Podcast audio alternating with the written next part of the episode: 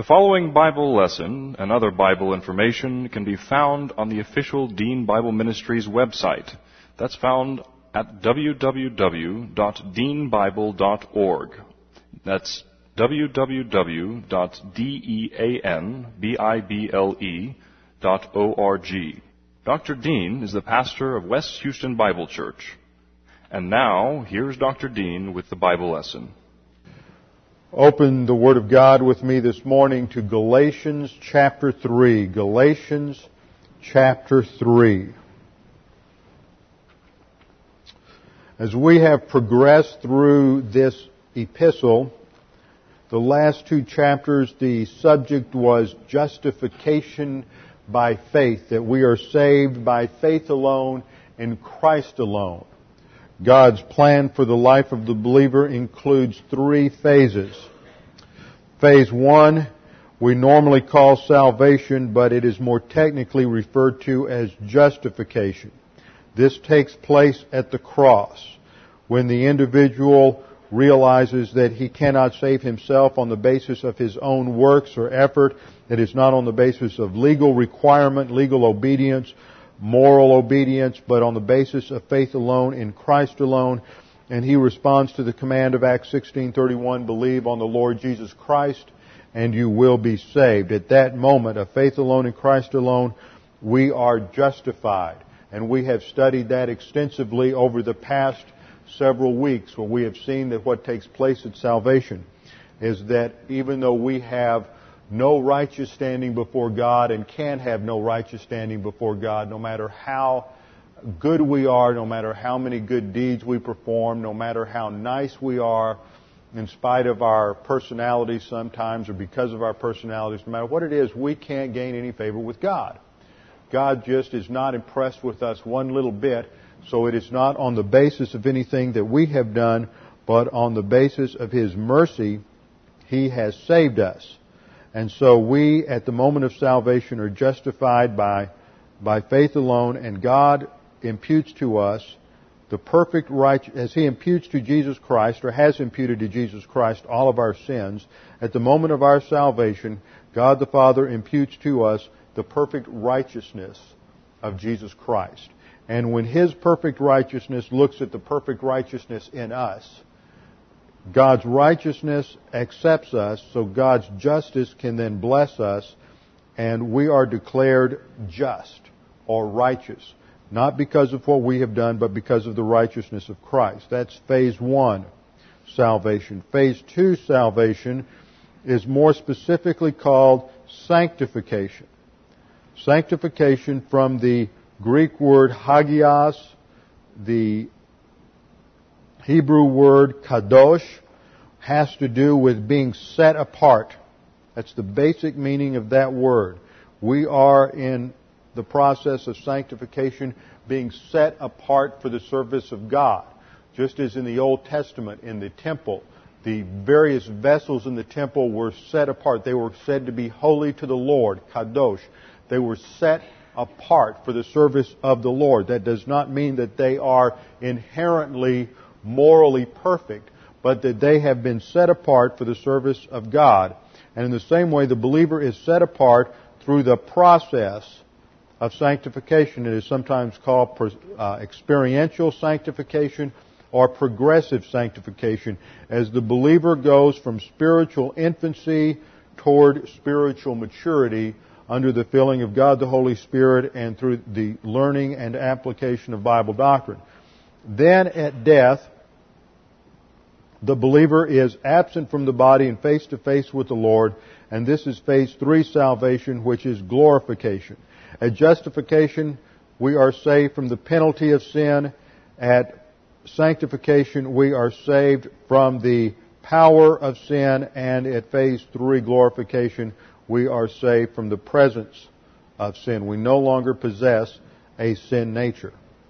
Now, in Galatia, they had a problem, for after Paul left, there were a group of Judaizers that came in and said that faith in Christ wasn't enough.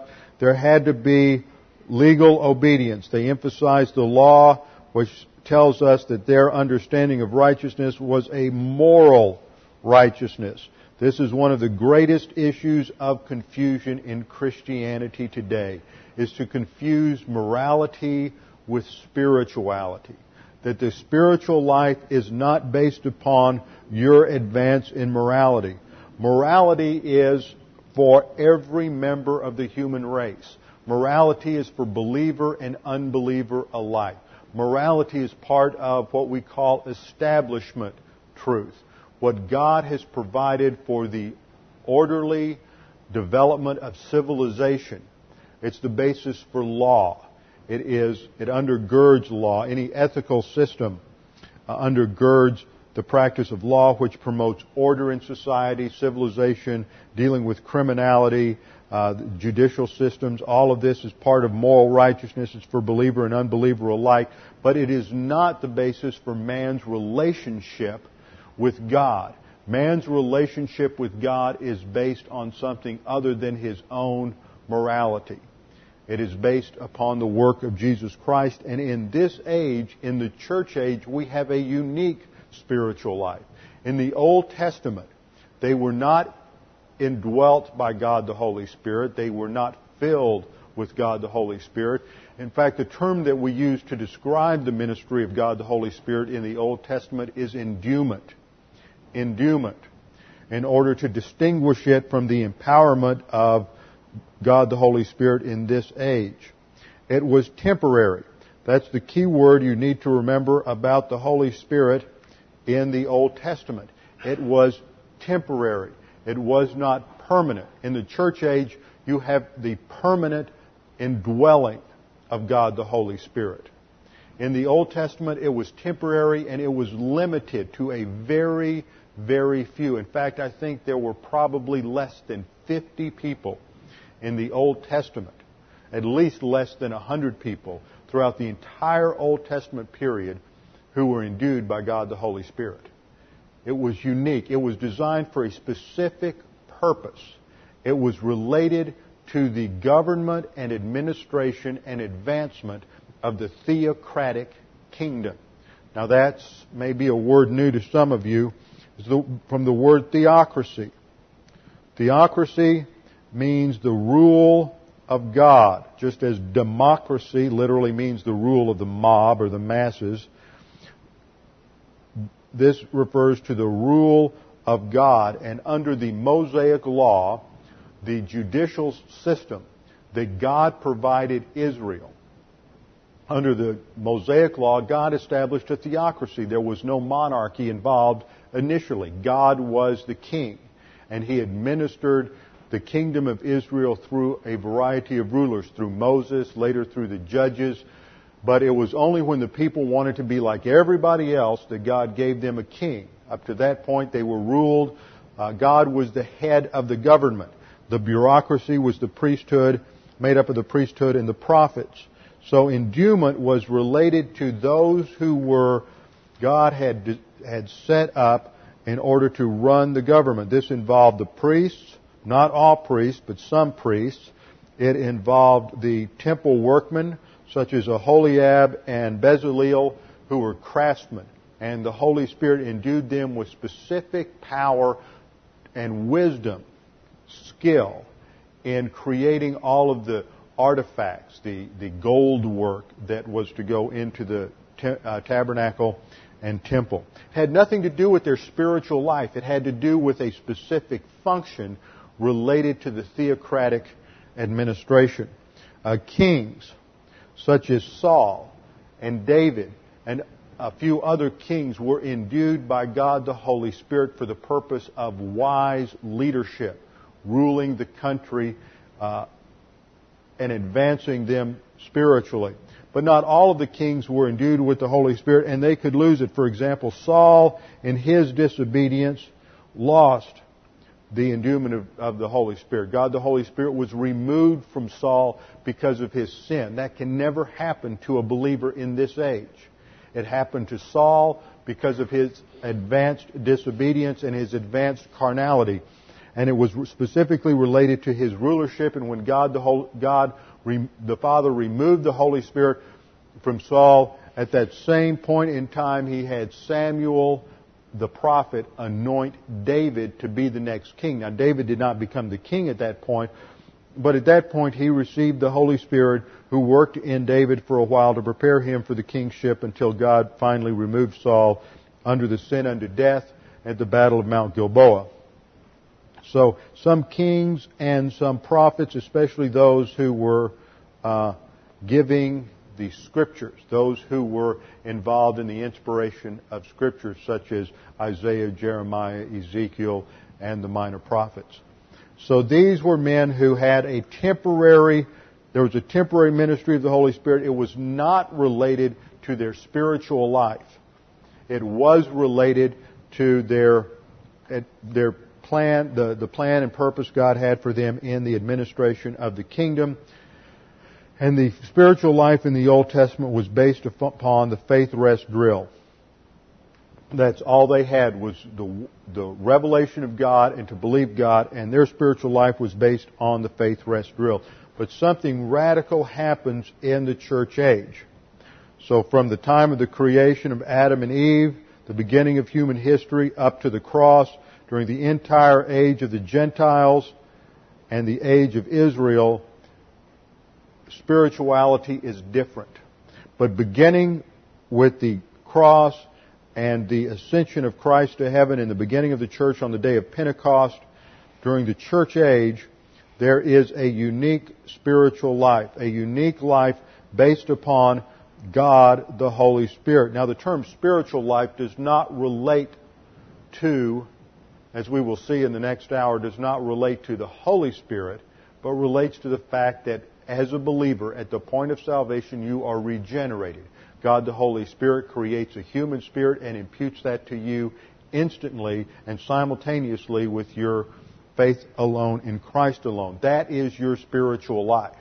And that spiritual life in the church age is empowered and advanced by dependence upon God the Holy Spirit. This is found in Galatians chapter 5 where we're told to walk step by step procedure, walk by means of God the Holy Spirit. And it is contrasted with the flesh. There are only these two options. The Holy Spirit or the flesh. The Holy Spirit or the sin nature. One or the other. There's no third something. In, there's no in between something. There's no uh, transition stage between one and the other. The Bible makes it clear, as we will see in this passage, that there are only two options. At any moment in time, you are either operating in the power of your sin nature or you are operating on the power of the flesh. So with that background, let's look at the first five verses of Galatians chapter 3. And Paul does not mince words here at all. I don't think too many Christians would be very happy today with the pastor who addressed them with the kind of language that the apostle Paul uses in these first five verses. He is very strong. He calls them basically ignorant morons because of the way they have de- departed from, from grace. That's not the way most people picture a pastor. It's not the kind of gentle, loving kindness that people think a pastor ought to demonstrate. But where doctrine is concerned, especially because of uh, salvation doctrine, because of its impact on someone's eternal destiny, we are not talking about just people's opinions or interesting, interesting truth or speculations. We are talking about someone's eternal destiny and the quality of their eternal destiny in terms of the results of their spiritual life. And if one does not advance in his spiritual life, or if one does not understand grace and faith and operate his spiritual life on the same basis of his salvation, then he's going to end up an absolute failure in the Christian life. If you, if you think that the spiritual life is based on morality, then you will be a failure as a believer, a failure as a Christian. Everybody around you may think you're just some wonderful Christian because you are so moral and so righteous, but God sees it as wood, hay, and stubble. So these are important issues in terms of our eternal destiny. So Paul begins, You foolish Galatians, who has bewitched you, before whose eyes Jesus Christ was publicly portrayed as crucified? This is the only thing I want to find out from you. Did you receive the Spirit by works of the law or by hearing with faith? Are you so ignorant? Have you begun by the Spirit? Having begun by the Spirit, are you now being perfected by the flesh? Did you suffer so many things in vain, if indeed it was in vain? Does he then, who provides you with the Spirit and works miracles among you, do it by works of the law or by hearing with faith? He begins with a very, very strong word in the nominative masculine plural of the op, I mean, optative masculine plural of anoetai, uh, anoetos, meaning this is from the root nous. This is spelled A-N-O-E-T-O-S. This is from the root nous or mind. This negates it, so it's talking about people who are ignorant, moronic, uh, absolutely, the emphasis here is on their inability and their failure to perceive the truth and to operate on the truth. This is because of their negative volition. Remember, spiritual issues are never based on human IQ. Spiritual issues are based on spiritual IQ, which comes at the point of salvation. At the moment of salvation, here you are. Let's draw a picture. Here we'll use a square. Here you are. You have a soul. And you have a human spirit. And you have a body. This is the soul. This is the human spirit.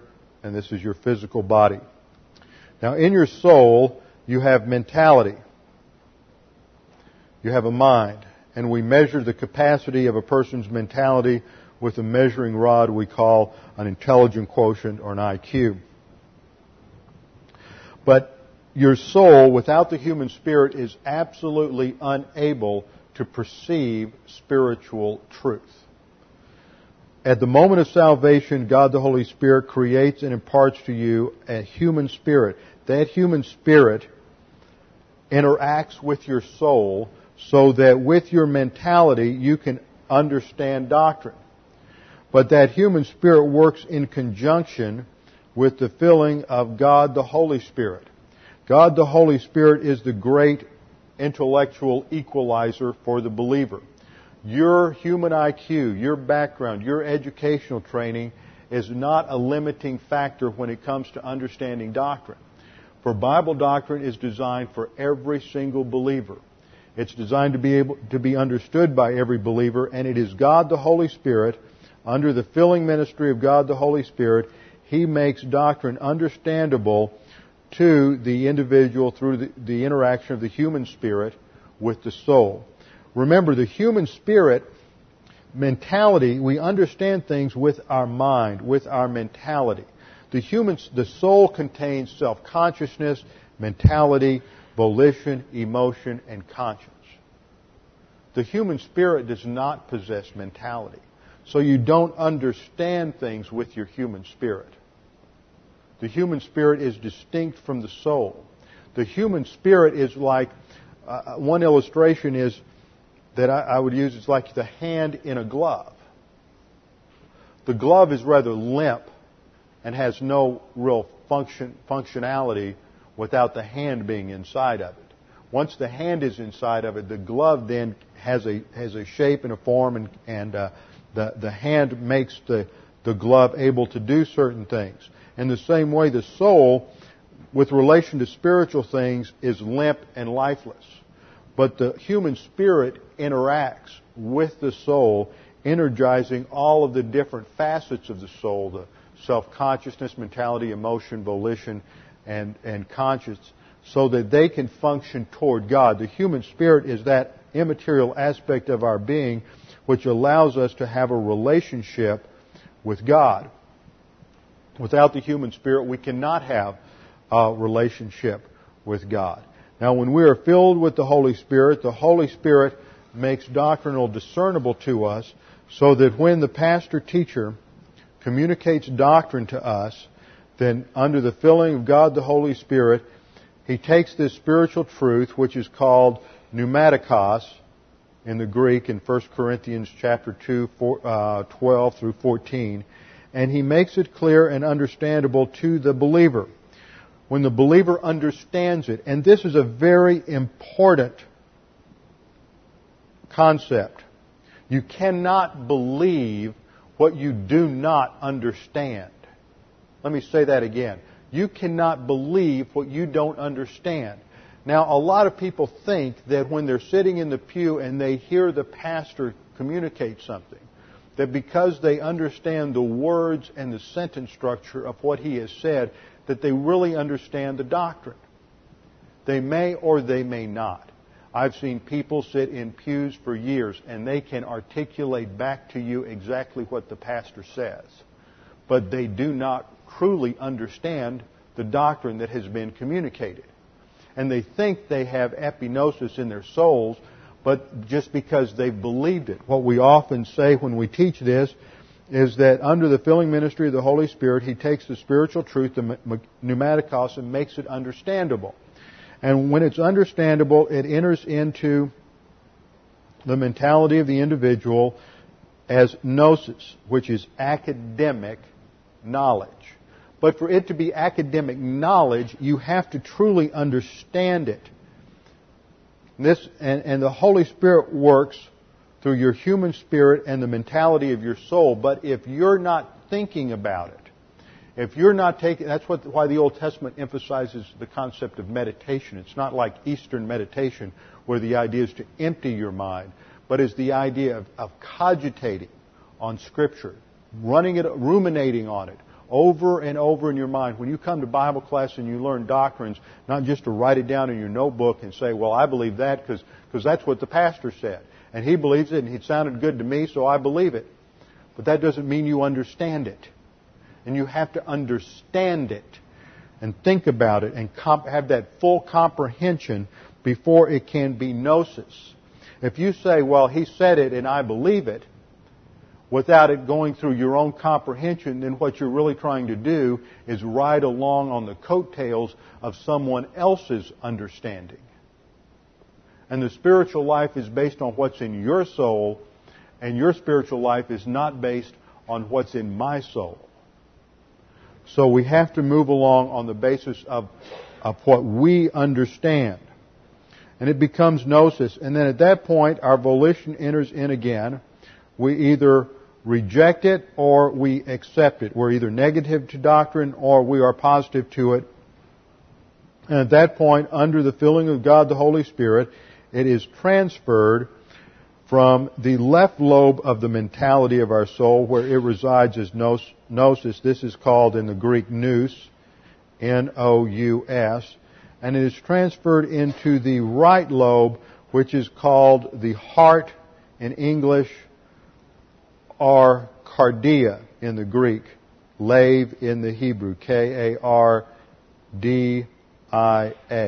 And there it becomes ep- epignosis. E-P-I-G-N-O-S-I-S. Is that even legible to you? Okay, move it up a little higher. Where it becomes epignosis. And this is doctrine that is usable. At this point, it's assimilated into our thinking because we have understood it and we have accepted it by faith. The God, the Holy Spirit, makes it, assimilates it into our thinking. It's like the process of metabolization. For example, you need food in order to be able to think and in order to be able to function physically. Now, if you go to the grocery store and you buy an array of groceries, you buy all sorts of canned goods and vegetables and frozen entrees and whatever, and you bring it home and put it in the pantry and in the refrigerator, that doesn't do you any good, does it? It has to be cooked, prepared, and eaten.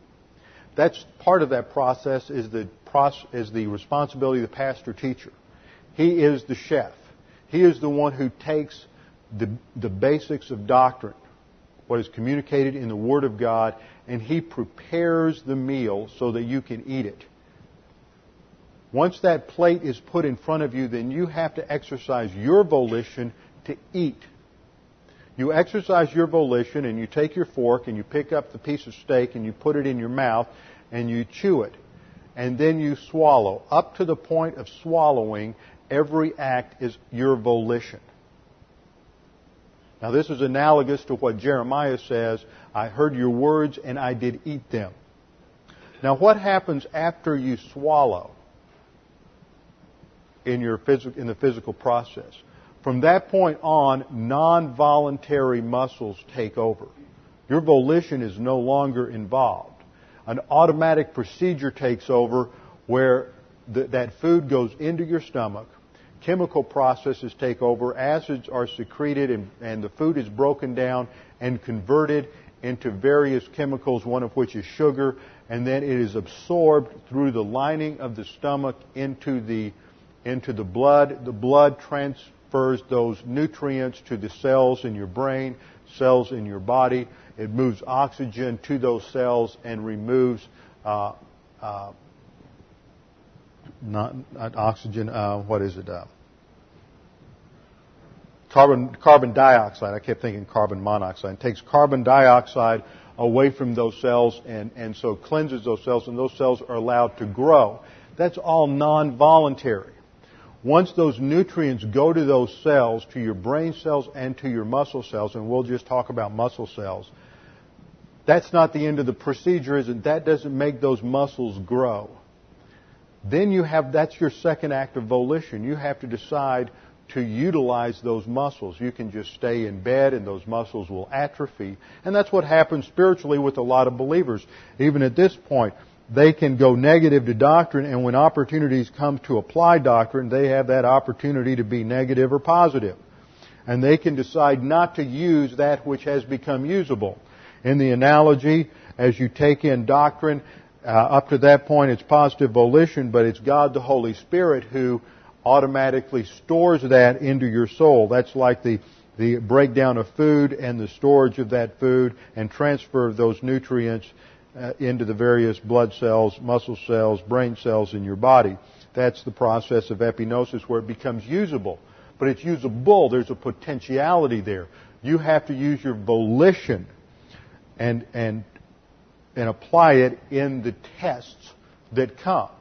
Just like somebody who, somebody who works out and exercises their muscles, you go to the gym, you pick up the weights, and you test those muscles. That's how growth takes place. If you don't exercise, then those muscles will atrophy or you'll just keep them at a, at a certain level or maybe they'll gradually deteriorate and that happens over time as we get older and those muscles uh, become weaker and we put on fat instead of muscle tissue and we become less and less healthy as a result of that. And so that's the analogy is we have to take in doctrine and it's stored and this is a process based on the Holy Spirit, but it is not divorced from the use of our volition. The Holy Spirit makes it usable, but we have to choose to understand it, we have to accept it by faith, and then we have to apply it whenever we get that opportunity. Now what had happened here, that's the spiritual process. It's based on God the Holy Spirit, and it's not based on setting up some sort of artificial ethical standard or system, which is called law here. As we saw last week, or in the last several weeks as we studied the end of Galatians 2, that Paul uses the, doesn't talk about the law, which would restrict the application to the Mosaic law, but he uses an anarthrous construction in the Greek, which means he doesn't have a definite article there, which means that law should be understood in terms of its uh, highest sense or highest quality sense, and it can refer to any legal system whatsoever, not just the Mosaic law, but any kind of moral, ethical, legal system. And Christians are always coming up with all sorts of taboos and all sorts of things that if you're a Christian, you don't smoke, you don't chew, and you don't go with girls that do, or whatever it might be, not going to movies, not playing cards, not going to the theater, uh, whatever it may be, Christians are always coming up with things that the Bible never specifically addresses and making them sin. And if you would just follow this standard and follow these three or four principles, our terrible two or fearsome five or nasty nine, whatever they may be, then you'll advance to spiritual maturity and they confuse production with what underlies production. And what underlies production is this whole process. The spiritual life is not getting out, getting involved in church, getting involved in all sorts of spiritual activities. That's putting the cart before the horse. The spiritual life starts with learning and understanding doctrine. I would rather have a church where people come in and all we do is study the Word for two or three years and not get into anything extra. Not get into even teaching Sunday school or anything like that because if people don't have spiritual content in their souls, then everything else that you're doing in terms of production is just human good. You're just going through the motions because you get the idea that, well, if we're a church, this is what we ought to be doing. But you can only do what you have the spiritual maturity and the spiritual growth to accomplish. We want to be doing things that accrue towards divine good, not doing things just because, well, that's what churches do. So you're always limited, or should always be limited, in terms of the spiritual growth of the congregation and the spiritual gifts and talents available. And if it's not there, then it's not up to the Lord to, the Lord has decided not to provide it. But the Galatians are trying to operate on the basis of law, so Paul really reams them out because of their ignorance. In carnality, they have rejected the ministry of God the Holy Spirit in teaching them doctrine, and they have rejected the truth, and because of that, they are focusing on legal obedience and morality and defining spirituality in terms of, of um, legalism. You foolish Galatians, who has bewitched you? There we have a relative clause, and the verb is the aorist active indicative of baskaino. Baskaino has to do with sorcery or witchcraft. Who has uh, deceived you is also, uh, I think, a little better translation here and gives you the idea. It's not so much the, the operation of the occult here as it is the deception from the legalist. The aorist tense just indicates that it has happened in the past. The active voice means that it is the Judaizers who have performed the action of the verb, which is to deceive and to distract the Galatians from the truth of God's Word. It is in the indicative mood indicating the certainty and the reality of their distraction from the truth of God's Word. You foolish Galatians, who has bewitched you? And then he says, before whose eyes Jesus Christ was publicly portrayed as crucified. And the word here that's translated publicly portrayed in the Greek is the aorist passive indicative of prographo. This is what it looks like in the Greek. It is a compound word, P-R-O, the preposition pro plus the root word grapho, which is the Greek for writing, to write. And it means something that was written ahead of time and literally in terms of its etymology, but it came to refer to a public advertisement or a public notice. If somebody wanted something or they were going to announce a public lecture or something like that, they would, they would write it up on an announcement and put it, post it around town so that people would know what was coming. And in this idiom that the apostle Paul is using, he's saying, before whose eyes Jesus Christ, Christ was publicly portrayed. This was a reference to his teaching when he came to Galatia and how over and again he taught publicly the truth of God's Word that Jesus Christ, who was undiminished deity and true humanity united together in one person forever in the hypostatic union, that Jesus Christ died on the cross as a substitute for our sins. And he continually explained the significance of the cross, the significance of Christ's atoning death on the cross, and his spiritual sacrifice on the cross as he died in our place. He paid our penalty. Scripture says that the wages of sin is death, but the free gift of uh, the free gift of God is eternal life in Jesus Christ our Lord. Jesus Christ died on the cross as our substitute. When he went to the cross for three hours between noon and 3 p.m., God the Father poured out on Jesus Christ every single sin that is ever committed in human history. These sins were imputed to Jesus Christ. Jesus Christ was absolute perfection. He was conceived of a virgin, born of a virgin, and he had no sin nature. He was, not only did he have no sin nature, but Adam's original sin was not imputed to him so that he went to the cross perfect. Scripture says, He who knew no sin was made sin for us. The sins of all humanity were poured out on Jesus Christ because God is omniscient and knows all the knowable. He knows every single sin that is ever committed in human history. You may surprise yourself, but you will never surprise God. God knows every sin that will ever be committed by every single human being, and He poured out all those sins on Jesus Christ, who bore the penalty in His own body on the cross.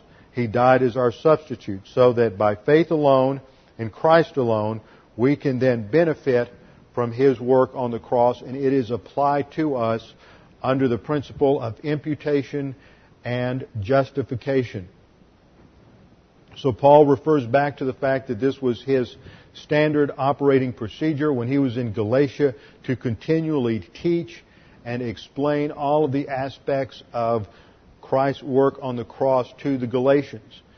So he refers back to that. You were clearly taught the truth. In fact, we know from Galatians chapter 1 that they responded to the truth and they believed in Christ as their Savior. But it did not take them long after Paul left to revert back or to be influenced by the Judaizers.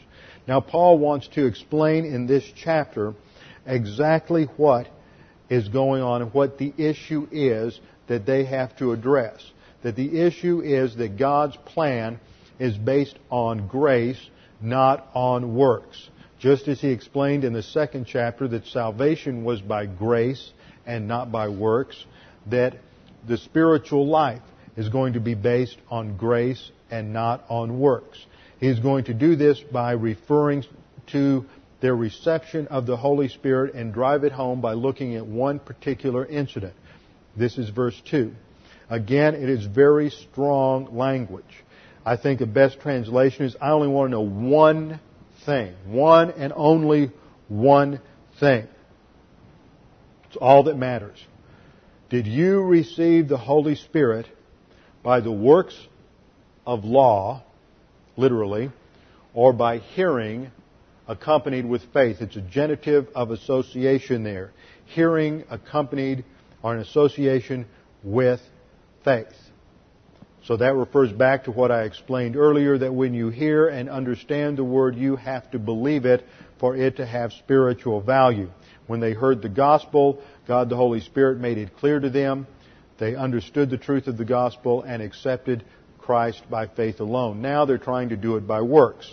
They're confused about the ministry of the Holy Spirit, and Scripture tells us that there are seven ministries of the Holy Spirit related to the salvation of the believer.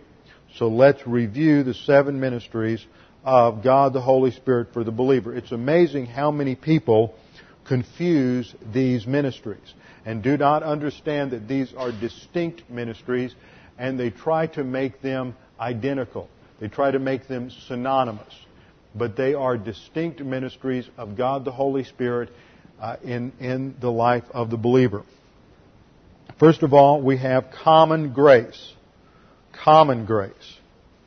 This is the undeserved merit of God and favor of God toward all mankind believer and unbeliever alike. Scriptures refer to the fact that God causes the rain to, to fall on the, on the saved and unsaved, the righteous and the unrighteous. He provides food for all mankind, uh, the righteous and the unrighteous, good weather, uh, crops, the ability to live, all of these things are part of common grace. In fact, the Word of God is part of common grace because God provides that so that all men can come eventually to a knowledge of the saving work of Jesus Christ if they are positive to doctrine.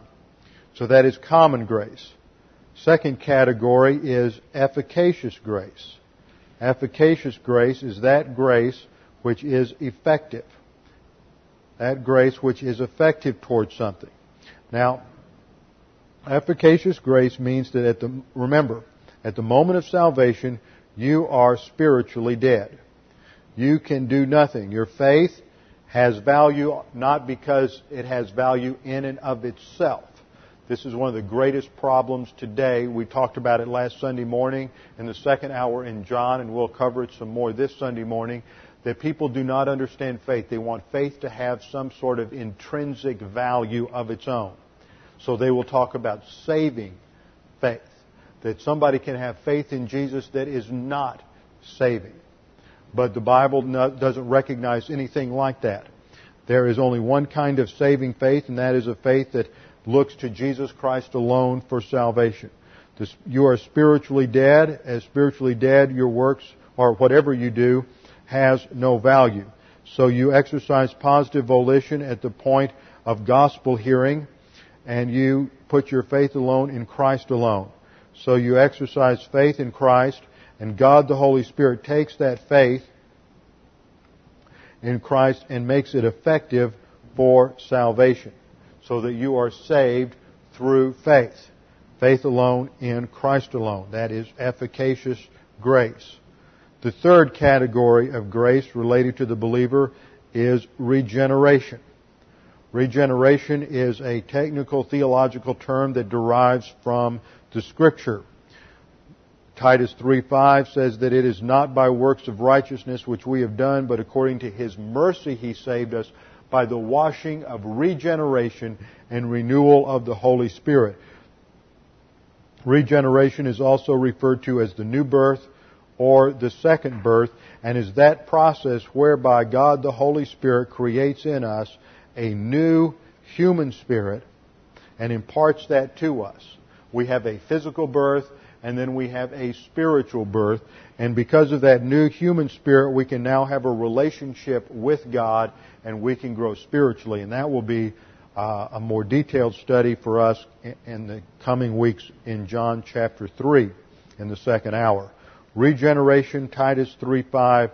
We have common grace, efficacious grace, regeneration, and then at the moment of salvation, at the moment of faith alone in Christ alone, not only does God the Holy Spirit make our faith effective for salvation, create and impart to us a new human spirit, and impute to that new human spirit the eternal life of God so that we have eternal life.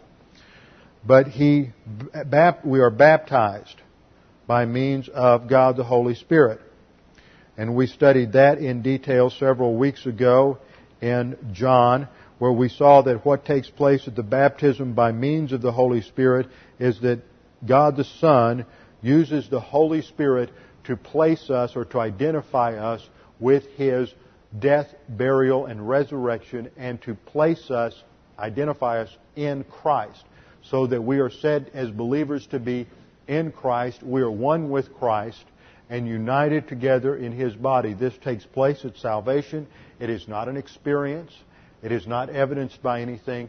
The only way you can know that you have been baptized by means of the Holy Spirit, or in fact any of these ministries of God the Holy Spirit, is by going to God's Word and learning them from the passages there. It's not experience.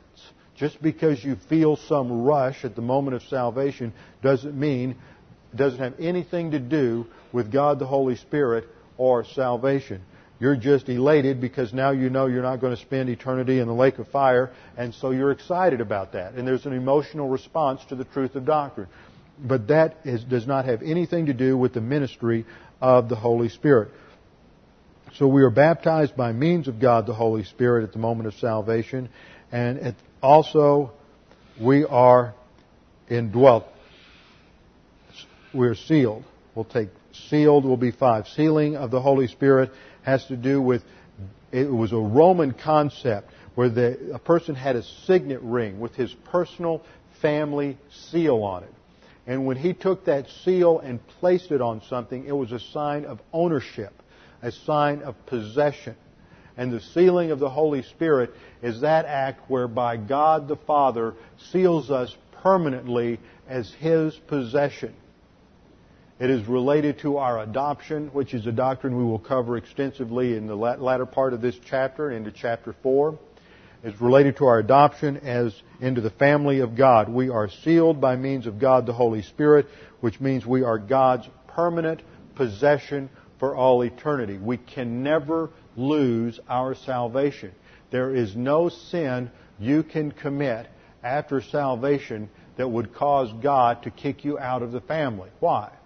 Because from eternity past, billions and billions of centuries and millennia ago, God the Father knew every single sin you would ever commit. Whatever that sin is that you think you've committed that has divorced you from the love of God, God the Father knew about it in eternity past. It's no surprise to Him, and He poured it out. He imputed it to Jesus Christ on the cross so that that sin is completely paid, completely paid for.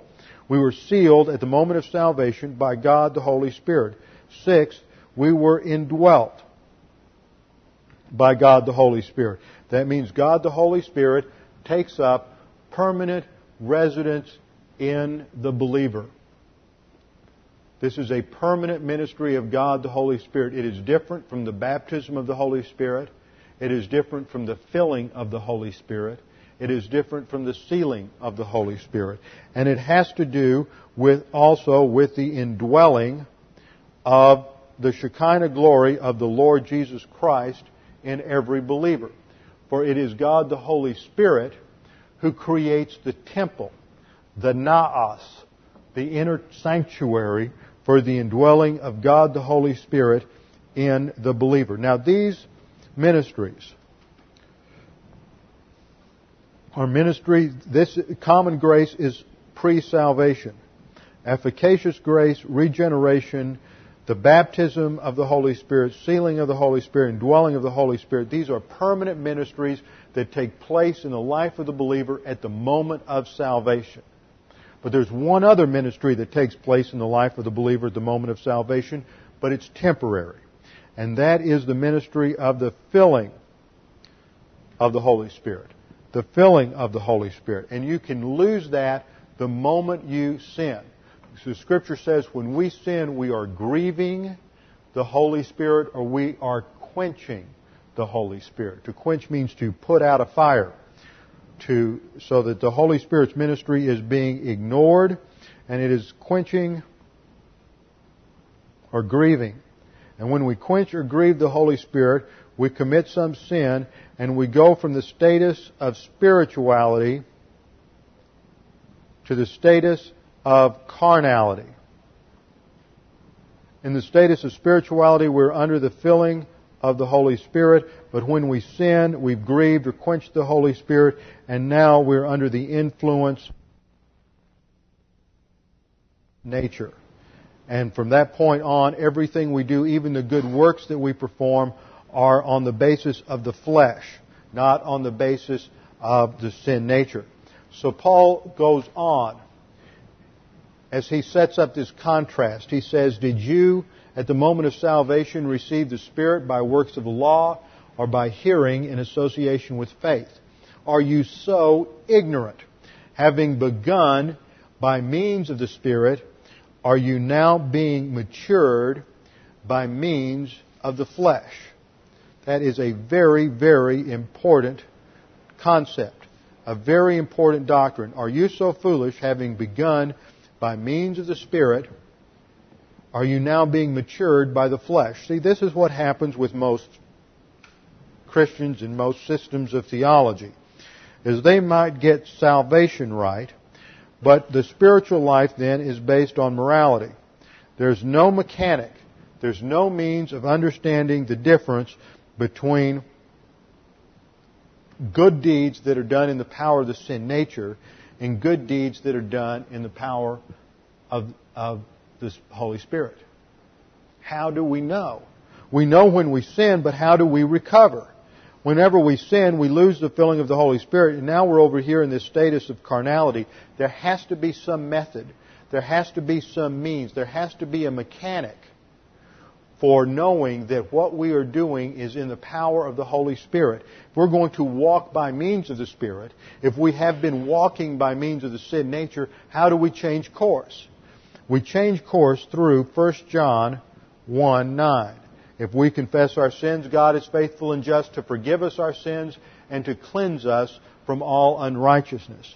I've had discussions with several people over the years, and I always come down to this. How is it, if you don't believe that 1 John 1 9 gets you the recovery of the filling of the Holy Spirit, how do you know whether what you are doing is from the flesh or from the Holy Spirit? And they have no answer to that. How do you distinguish between morality and spirituality? They don't have any answer for that.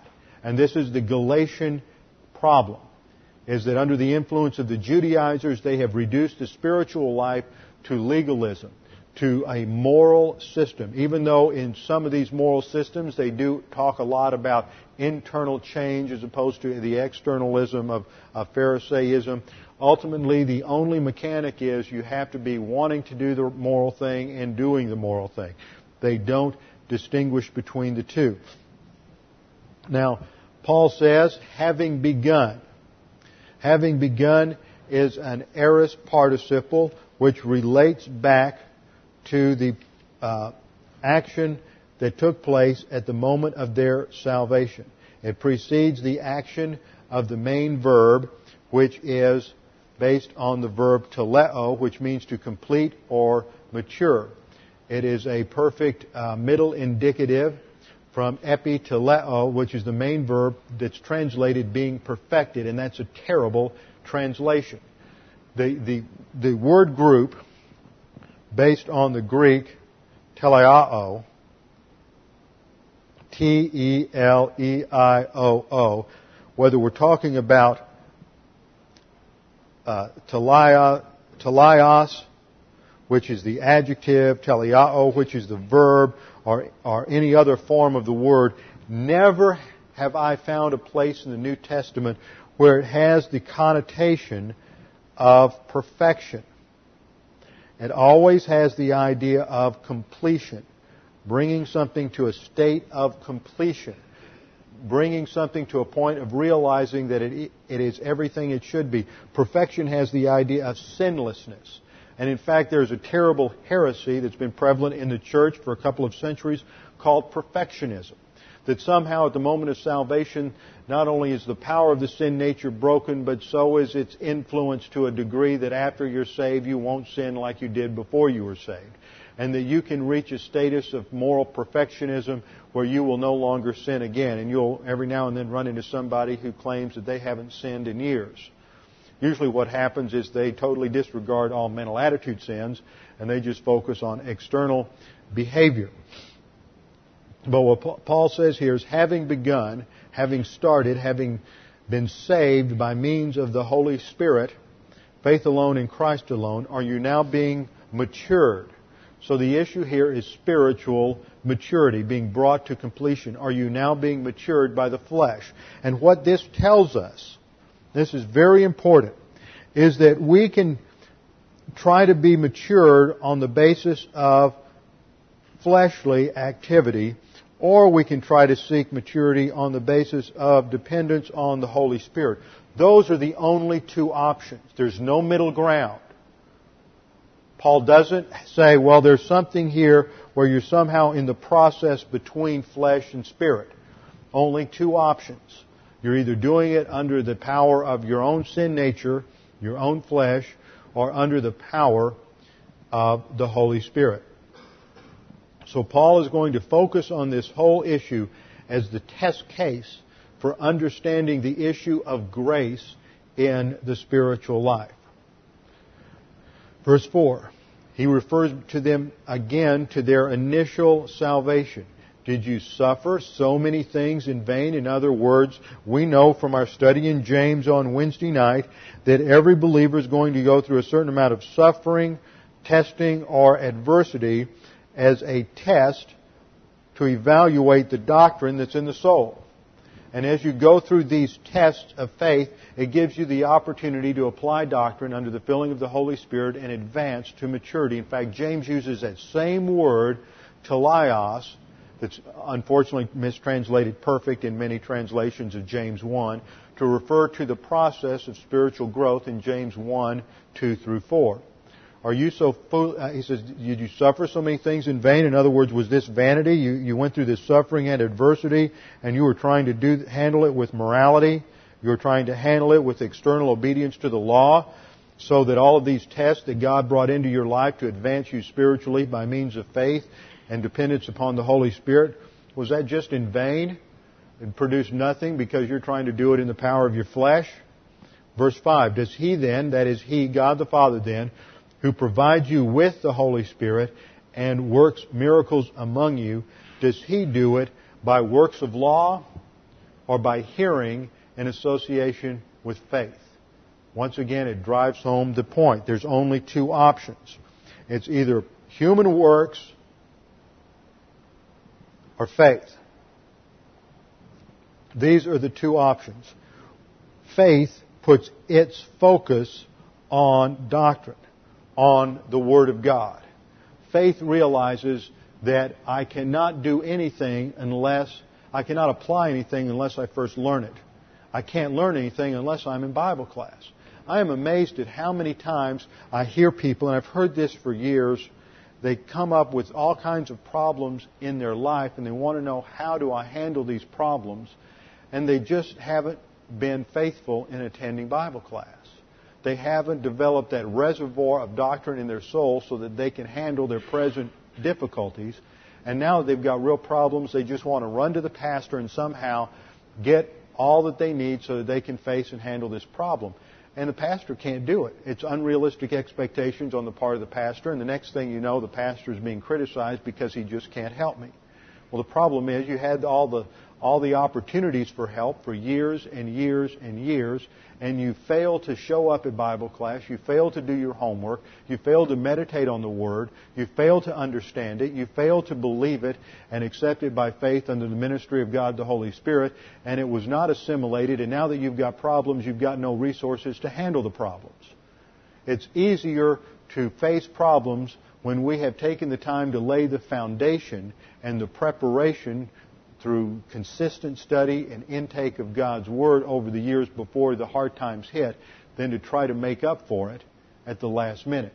I don't know if any of you ever went through school and missed a lot of school due to illness or anything where you had to take makeup tests, but I found that makeup tests were a lot harder to take when I had missed a lot than if I had just been there the first time and taken the test at that point. And that's the problem. We always want, want to play catch up ball and we're there when life, we're there in Bible class when life is going tough. But when life is going pretty good, we find a number of other things to do, and we're just not there. And then when life is tough again, we expect the pastor to somehow wave his magic wand and help us solve all our problems right away. And that's just such an arrogant, self-centered approach to life. The key is to be in Bible class every opportunity you can. Make that the priority of your life so that when the tests of life come, we have the doctrine, we have the resources in our soul so that we can move forward. Let's close in prayer. Father, we do thank you for the time today to look at your word. It's so clear that what we are doing with our life is either empowered by the flesh and following some moral external system of law obedience or it's done by faith in you, faith in the Scriptures, faith in Christ alone for salvation, faith in the Scriptures for the spiritual life, dependence upon God the Holy Spirit, or dependence on the flesh, one or the other. We thank you for the clarity of this. We pray that we may be challenged in our lives by these principles, realizing that the only thing that counts, the only thing that has value for eternity, is that which has been produced in us when walking by means of the Holy Spirit. The only thing that has value when we arrive in heaven is that which has been produced by the Holy Spirit.